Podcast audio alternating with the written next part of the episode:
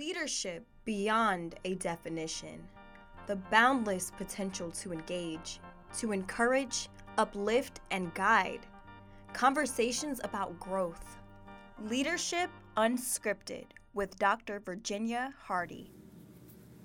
I'm your host, Virginia Hardy. Welcome to Leadership Unscripted, navigating your leadership journey. Joining me today is my friend, Dr. Karrie Dixon, who is the 12th Executive Officer and 7th Chancellor of Elizabeth City State University. Dr. Dixon has more than 20 years of experience in higher education administration. She has served in roles at North Carolina State University and the University of North Carolina System Office. Since 2015, Dr. Dixon has served as the Chancellor of Elizabeth City State University. In 2020, Dr. Dixon was named to the newly formed Women in Aviation Advisory Board by U.S. Department of Transportation Secretary Elaine Chao. In 2019, North Carolina Governor Roy Cooper awarded Dr. Dixon the Old North State Award, one of the highest honors granted by the state of North Carolina, and that award is awarded to individuals who have shown dedication and service beyond expectation and excellence to the great state of North Carolina. Dr. Dixon was also named by the HBCU Campaign Fund as one of the 10 most dominant HBCU leaders of 2020.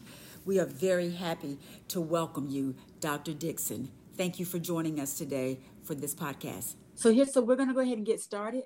Our first question to you is being a transformative leader what is the role you think uh, think of a transformative leader in navigating an organization such as Elizabeth City State University in restructuring towards sustainable success?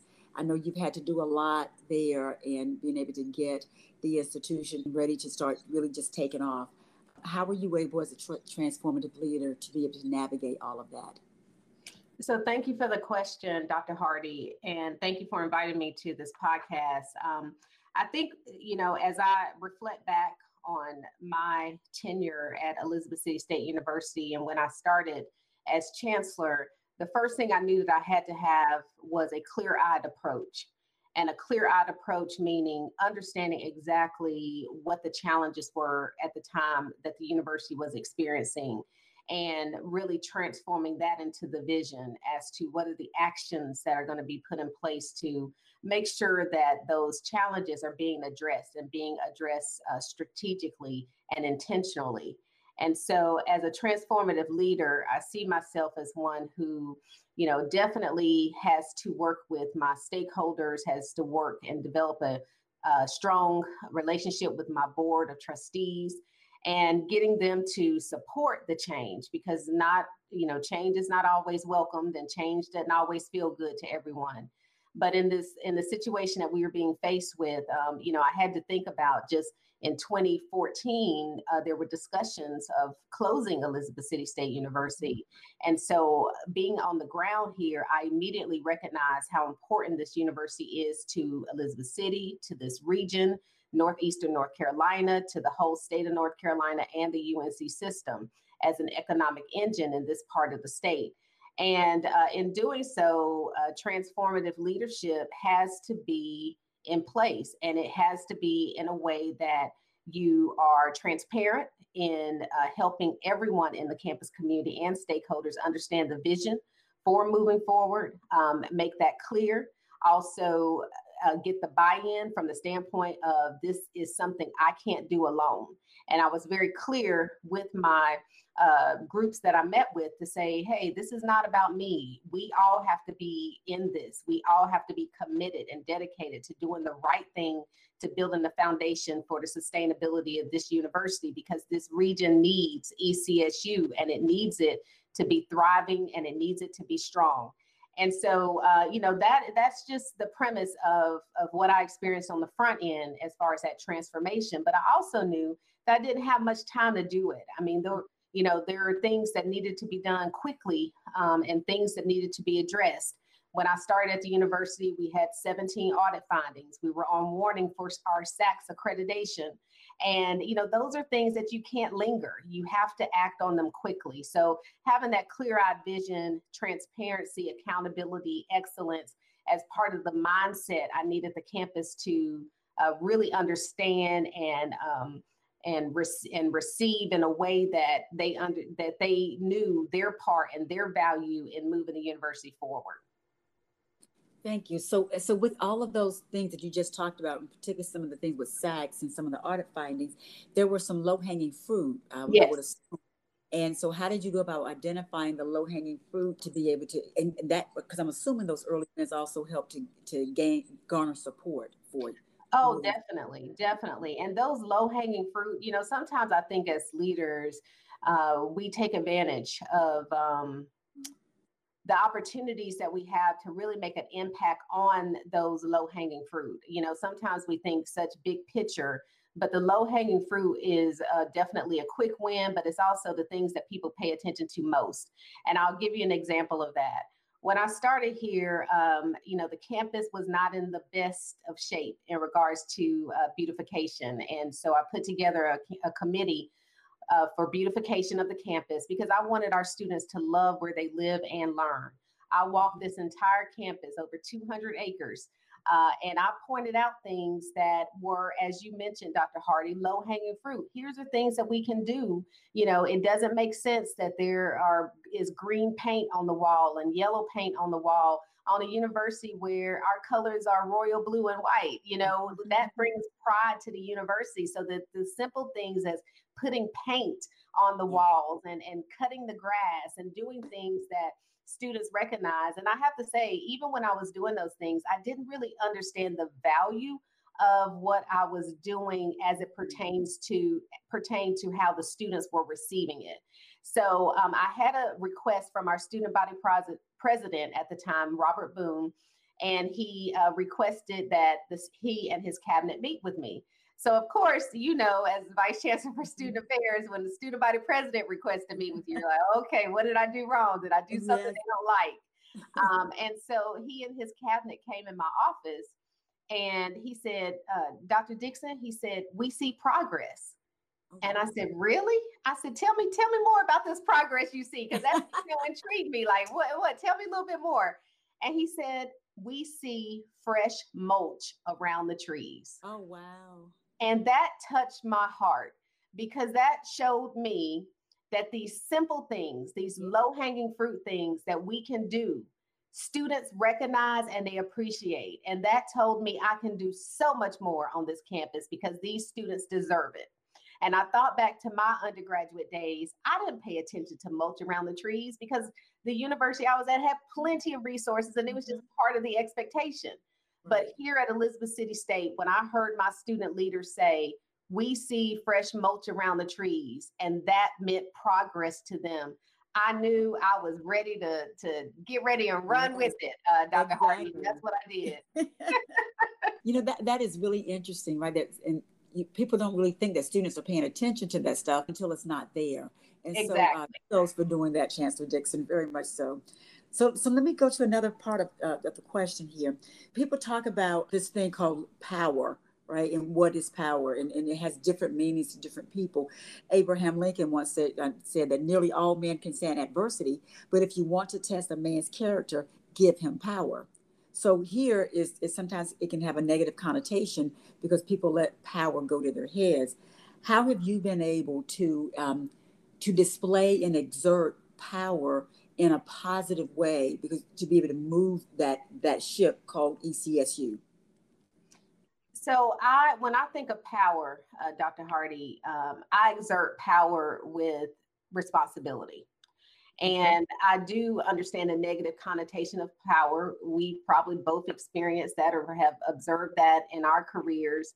But for me, as a leader of this campus, I saw it as more of here's my responsibility to do the right thing for this university. It's the right time to do it. I have the right people around me, and we have to do all we can to build a foundation for sustainability of this great university in Northeastern North Carolina.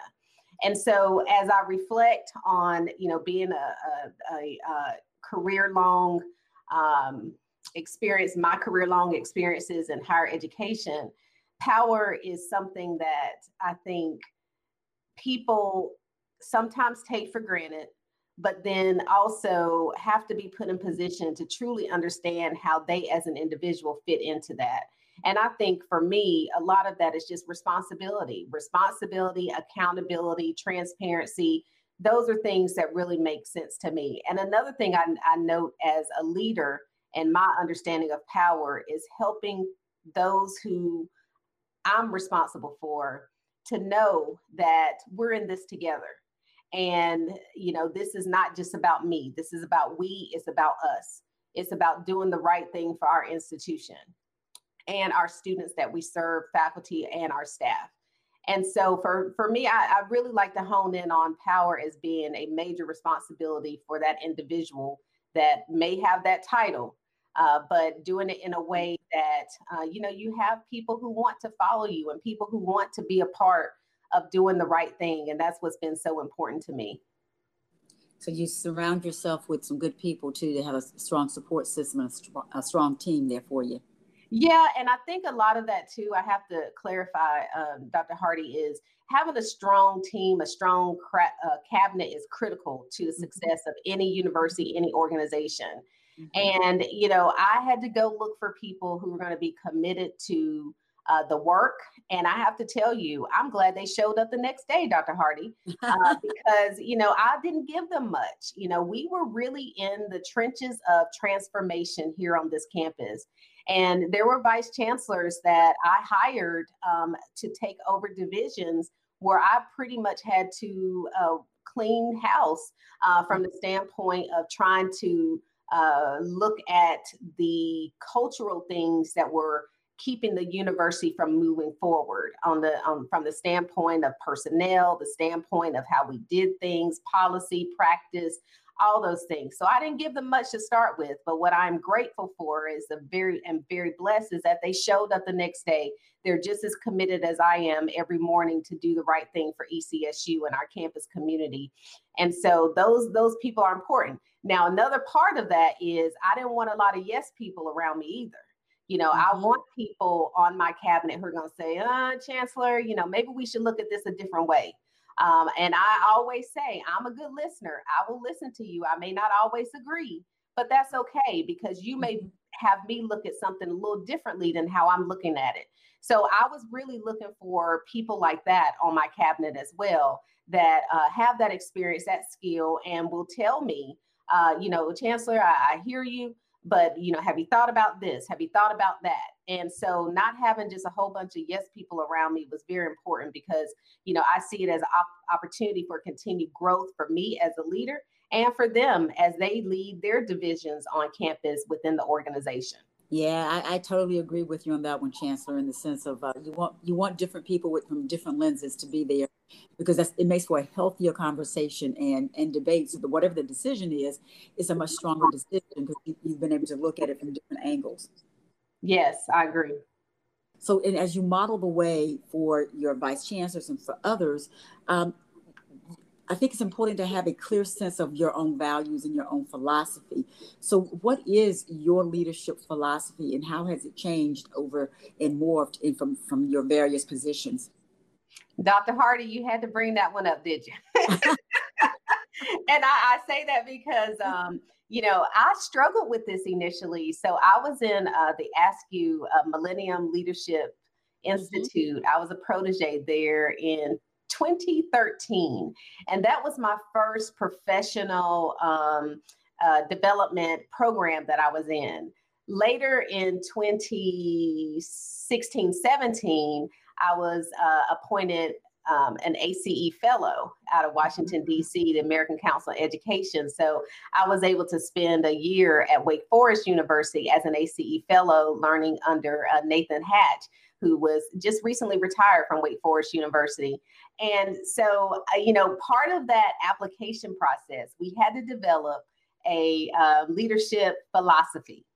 But the mm. challenge was that your leadership philosophy could not be more than 25 words. Oh, wow. Can you get that, uh, uh Dr. Hardy?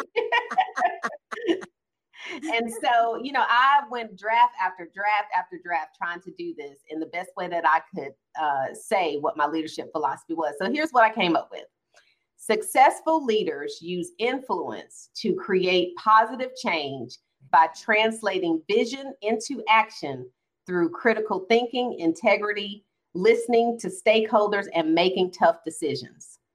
I was right at 25. At 25. and, and so got it all in. Yes. And so, you know, I, I put that in my one sentence statement on my leadership philosophy.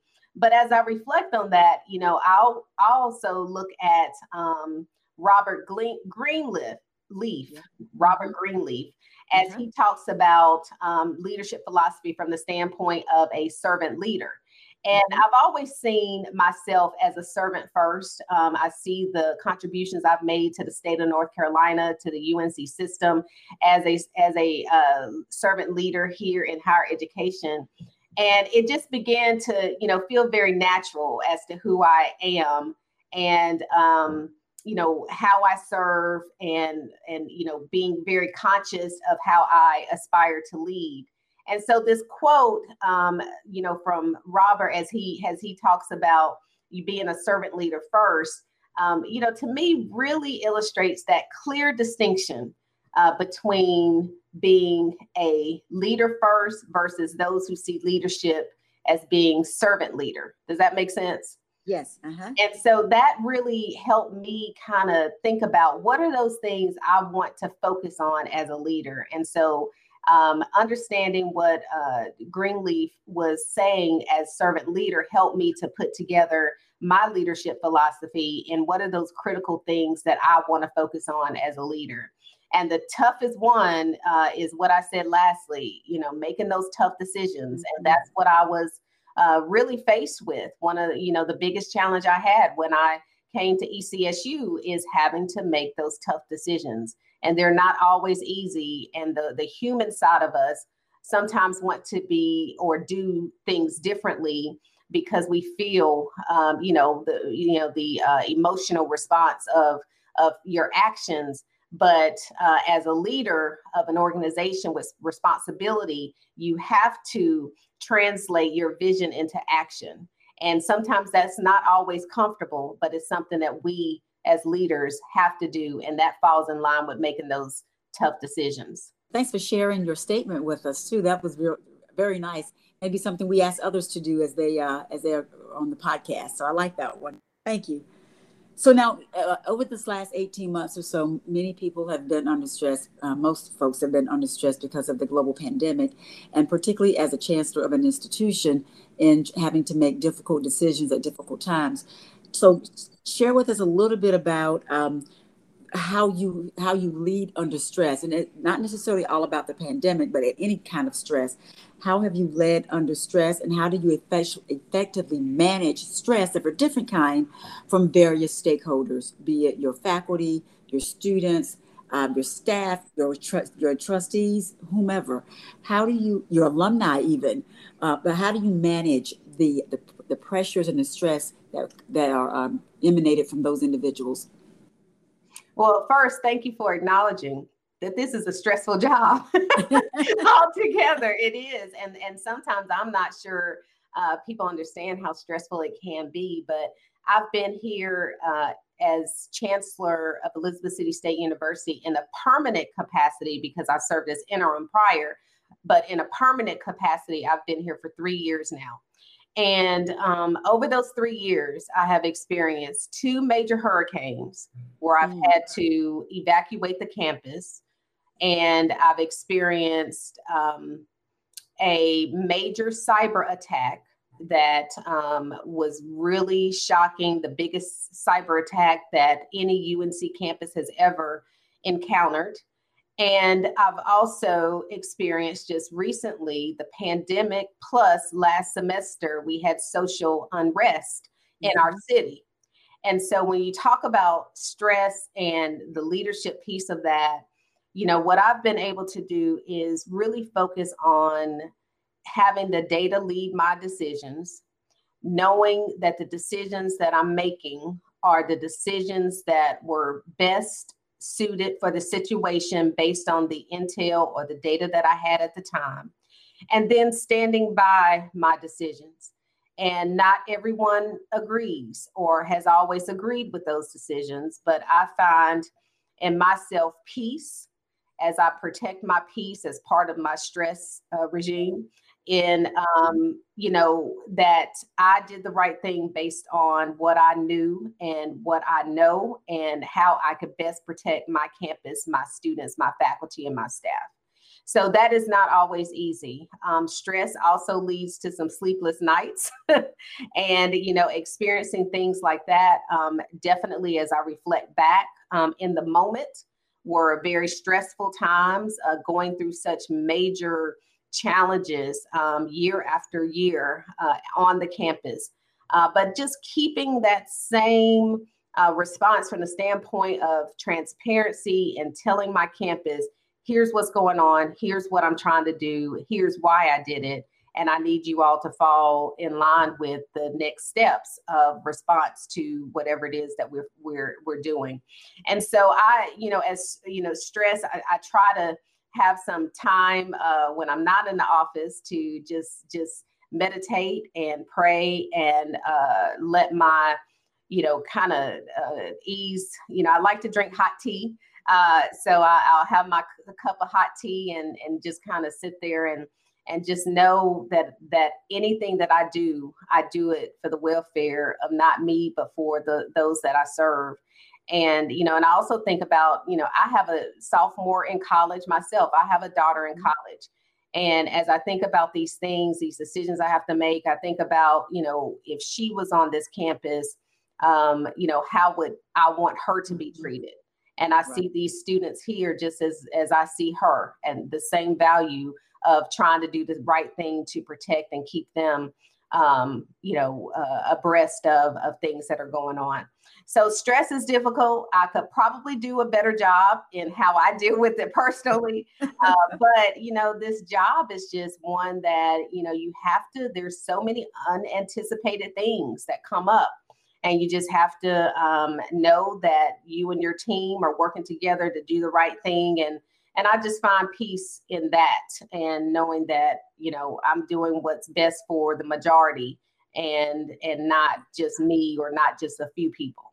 Yeah, I, have I've I've found that if you keep people informed, right, you communicate and share as much as you as much as you can. You can't tell them all, tell tell them everything, but if you keep people informed, even if they disagree with you, exactly, they can accept that you know this is that this is the decision and the why. Exactly. Mm-hmm. Exactly. Right, so so I'm, I'm going to pick up a little bit on on um, the the stress piece and how you take care of yourself. The tea, I'm a I'm a tea drinker myself, so I get it. It is quite it, it for me at least, it's quite soothing. How, yes. do you, how do you restore and nurture yourself? So for me, you know, a lot of how I restore is family time.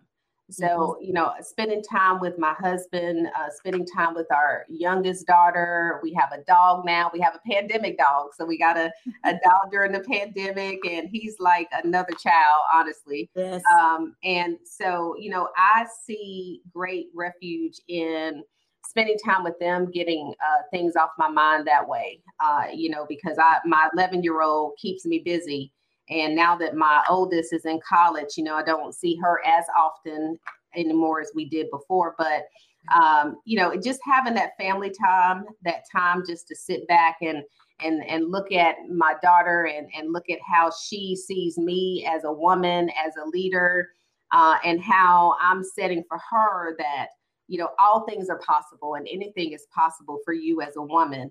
Uh, and you see that in the leadership that your mom is is providing, you know, on this campus. And so just really seeing that growth in them and seeing that everything that I do, um, I do it for my with my family in mind. I do it uh, to make sure that we're all good and and so I just like spending that time. We go outside, we play uh, badminton, we play uh, a jump rope and things like that outside. So I look forward to doing those things when I can with her, and that that really helps me a lot to just kind of let loose a little bit and and and really focus on why why things in life are so important.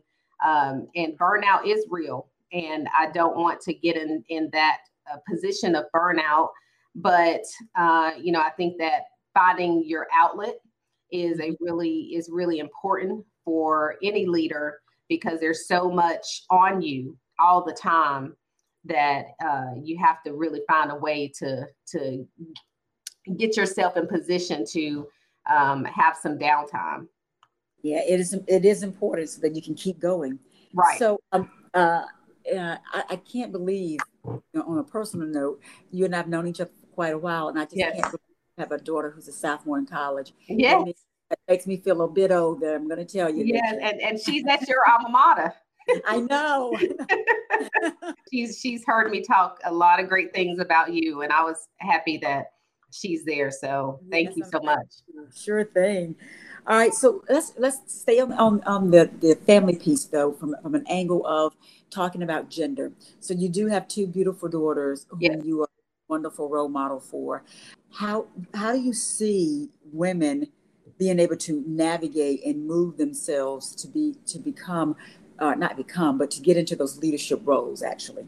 So I think based on my, as I reflect back and talk to groups about my journey in higher education and my journey in leadership, one thing that really stands out to me as a regret is that I didn't get a mentor early enough in my mm-hmm. career. And I think about that because I know I made some mistakes um, prior to getting mentors uh, who were females uh, who may look like me or and some don't. Um, but you know having that connection on the professional level the spirit the spiritual level was very important. Mm-hmm. and i just wish i would have done that sooner. Um, but what i've learned is that women we tend to not ask for what we want mm-hmm. and i say that because very often uh, men will go into a negotiation and they will ask for exactly what they want no hesitation, mm-hmm. nothing. Just here's what I want. As women, we sometimes feel as though we will be labeled if we ask for what we want, labeled as aggressive, assertive, um, asking for too much, and we hesitate to hesitate to do so. I think for us to really close the gap on equality, I think a we have to go in with that same mindset that men do from the standpoint of negotiation to say, here's what I want. Um, and and I say that because you know I am a person who has always asked questions um, and asked for things that I have wanted. And then when I got to my career, I thought, well, maybe you know I had those thoughts that women have often shared with me that they've had too.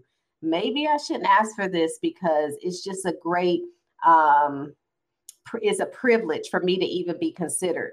Well, if you have the skill set, you have the experiences, you have uh, what it takes to do well in that particular role, why are you doubting yourself based on experiences? Because they saw something in you. So never underestimate your value. And so in in doing that, you know, I think and what I tell women is go in there and ask for what you want. All they can do is say no, but at least you know you asked. And then my experience has been even when they say no, or they say, I have to go ask this other person that's higher than them, I say, okay, I'll wait.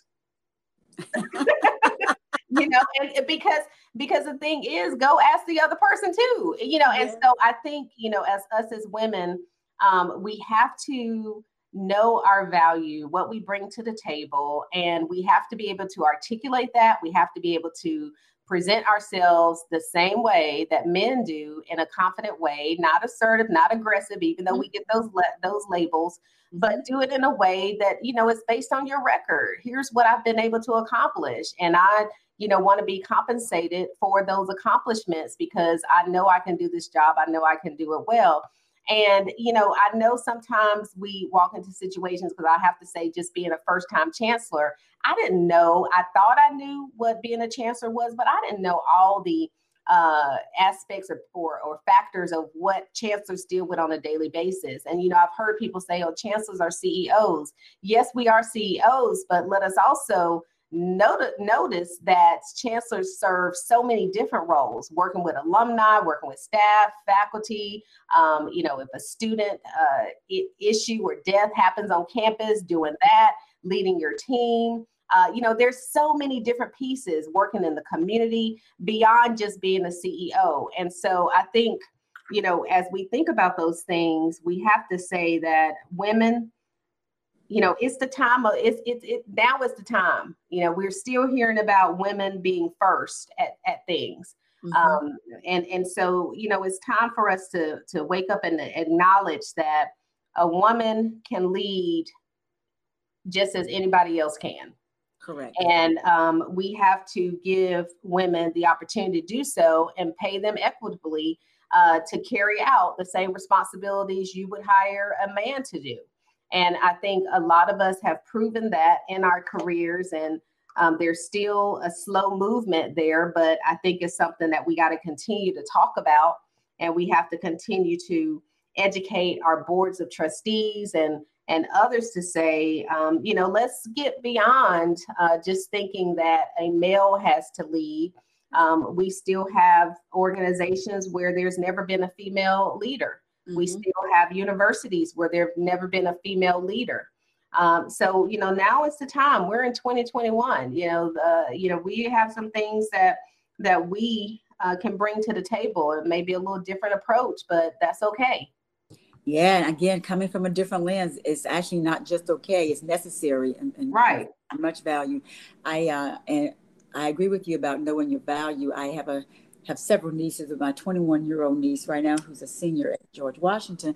Um, I talk to her all the time about know your worth and, yeah. and, and not only know it, make sure other people know your worth. Right. So, yeah, I, I totally agree. We've got to start putting ourselves out there and asking for what we want. And one of the, the things that you just said that I really like is, you know, you tell folks, I'll wait. You go do what you need to do. I'll, right? You get back. Let me know the answer. Right, exactly. All you can do is say no, but at least exactly. I asked. yeah, at least I asked, and and that's the thing. You know, we sometimes have uh, the fear of failure, uh, the fear of imposter syndrome, the yep. fear of you know other things that we as women face. But at at the end of the day, you don't want to walk away from that situation with any regrets. And if you don't ask, then that's a regret later on down the road when you see yourself in, in another position you say i wish i would have yes exactly. so even if they say no that's fine but you put it out there. You put your question out there. You put your mm-hmm. uh, you know what what it is that your expectations are. You put it out there. And then there's no regrets. And the rest you can negotiate. And even if they say no then you it's, it's something you can learn from it. What do you exactly exactly so, Chancellor Dixon, you've you've achieved a great deal um, already. What's something that you're very proud of so far in your career, and something you're proud of in your personal life? I think I know the personal life piece, but uh, I'll ask it anyway. well, I, you know, I'm very proud of what I've been able to accomplish here at ECSU uh, with great uh, support from the UNC Board of Governors, from the UNC System Office, from the legislature, um, and from our advocates in Washington, D.C., our trustees, our alumni. We have some amazing alumni at ECSU who really love this university. And you know, our faculty, staff, and our students. It just it it just behooves me to see the progress that we've made um, in just a short period of time. Some people refer to it as miraculous because they've never seen a transformation like this take place at a university in such a short period of time. But I mm-hmm. also keep in mind that we have to have a mindset of continuous improvement because though we see progress, we're not done yet. And there's still a lot of things that need to take place and that we need to establish. And so that is, you know, I'm very proud uh, to lead this great university, very proud to uh, work with some wonderful people across the system, um, and have done that, you know, even at over the 10 years I served at the UNC system office as vice president for academic and student affairs. And you know, Dr. Hardy, you were definitely one of my favorites that always kept me on my toes um, in that position. So, you know, I have a lot to be proud of in regards to my career. I've been able to learn higher education from a macro level working 10 years at the system office with all 17 constituent institutions. And you know just working with our uh, community college colleagues across the state at the uh, community college system office with dpi with you know just a just a wealth of wonderful experiences that have really shaped me into the leader that i am today and i've learned from some really great leaders as well um, presidents of the system and also uh, just the other colleague uh, vice chancellors and chancellors across the 17 institutions. So I, am very proud of, of that. I'm very proud of my career, my journey in higher education. I'm, you know, going to continue to do so till it's time for retirement. and, uh, you know, and, and I'm excited about that. That's something I'm really proud of. Great. And, and, and personal life? Uh, personal life, I'm excited to have my husband. Uh, he is a great supporter, great partner. I can't do what I do without mm-hmm. him and without him being a partner, a true partner in this. And our two daughters and my dog, my dog Dax, um, my two daughters, they really, uh, you know, help me to see things sometimes differently uh, from the standpoint of how their generation sees things and how I relate to my students on my campus. Uh, they also are so supportive. Uh, Dr. Hardy, I have to tell you, I did not take this job at ECSU without us having a family meeting. Mm-hmm. And what I mean by that is what was most important to me is that um, my daughters were going to be okay. My husband was going to be okay. This was something new for us. My yes. daughter was in high school. My oldest was in high school at the time that I took this job. I didn't want to move her because she was in high school, varsity cheerleader, um, honor society, you know, just doing a great job at her high school. I didn't want to take that from her. So, that partnership piece, as I talked about with my husband, as women, we have to uh, look at uh, different challenges than men at times in leadership. And so, my husband, my two daughters, we sat down, we talked about it. I said, you know, I'm not going to be able to to do this job if all of you all are not happy and mm-hmm. are not um, you know or, or, not supportive or you know i can't see myself waking up going to the job knowing that i'm i'm leaving out something or or mm-hmm. taking something away from you and i'll never forget at the time my daughter my youngest was eight years old and she looked at me during our family meeting and she said mom you have to do this Oh, wow. And when I heard that from her at eight years old, and yes. she was more the one that I was concerned about because I knew my oldest one was more, more, mm. you know, independent. Um, but yeah. my eight-year-old looked at me and said, Mom, you have to do this. And and that sealed the deal for me. And my husband told me, he said, We will make it work.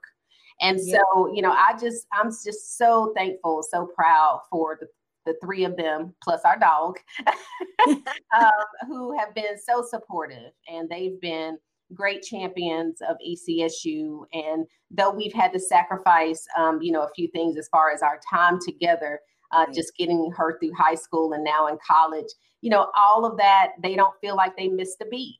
And, you know, having that family meeting was very critical to me in uh, knowing that they were going to be okay and that we were going to be okay and that we were going to be able to do this as a unit. So I'm, I'm that's I'm very very proud of my family, my parents, uh, my sister, everyone who's been very uh, supportive in helping us uh, make this happen and and support uh, my being a chancellor at Elizabeth City State University. Uh, that is beautiful. I, I got chill bumps actually as you was talking about your daughter, your younger daughter, and what she said. That's that's pretty awesome. Yes. so thank you so very much, um, Chancellor Dixon. We're going to wrap this up and, and ask if there's any uh, any other words of wisdom uh, or tidbits you would like to share with our listeners.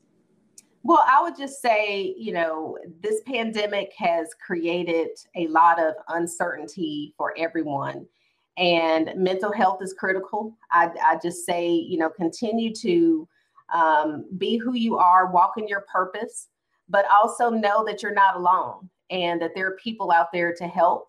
Uh, there are people out there to help you even advancing your career. That's why I talk to as many groups as I can about my journey because I want to help others. Um, I am one who believes in passing the baton.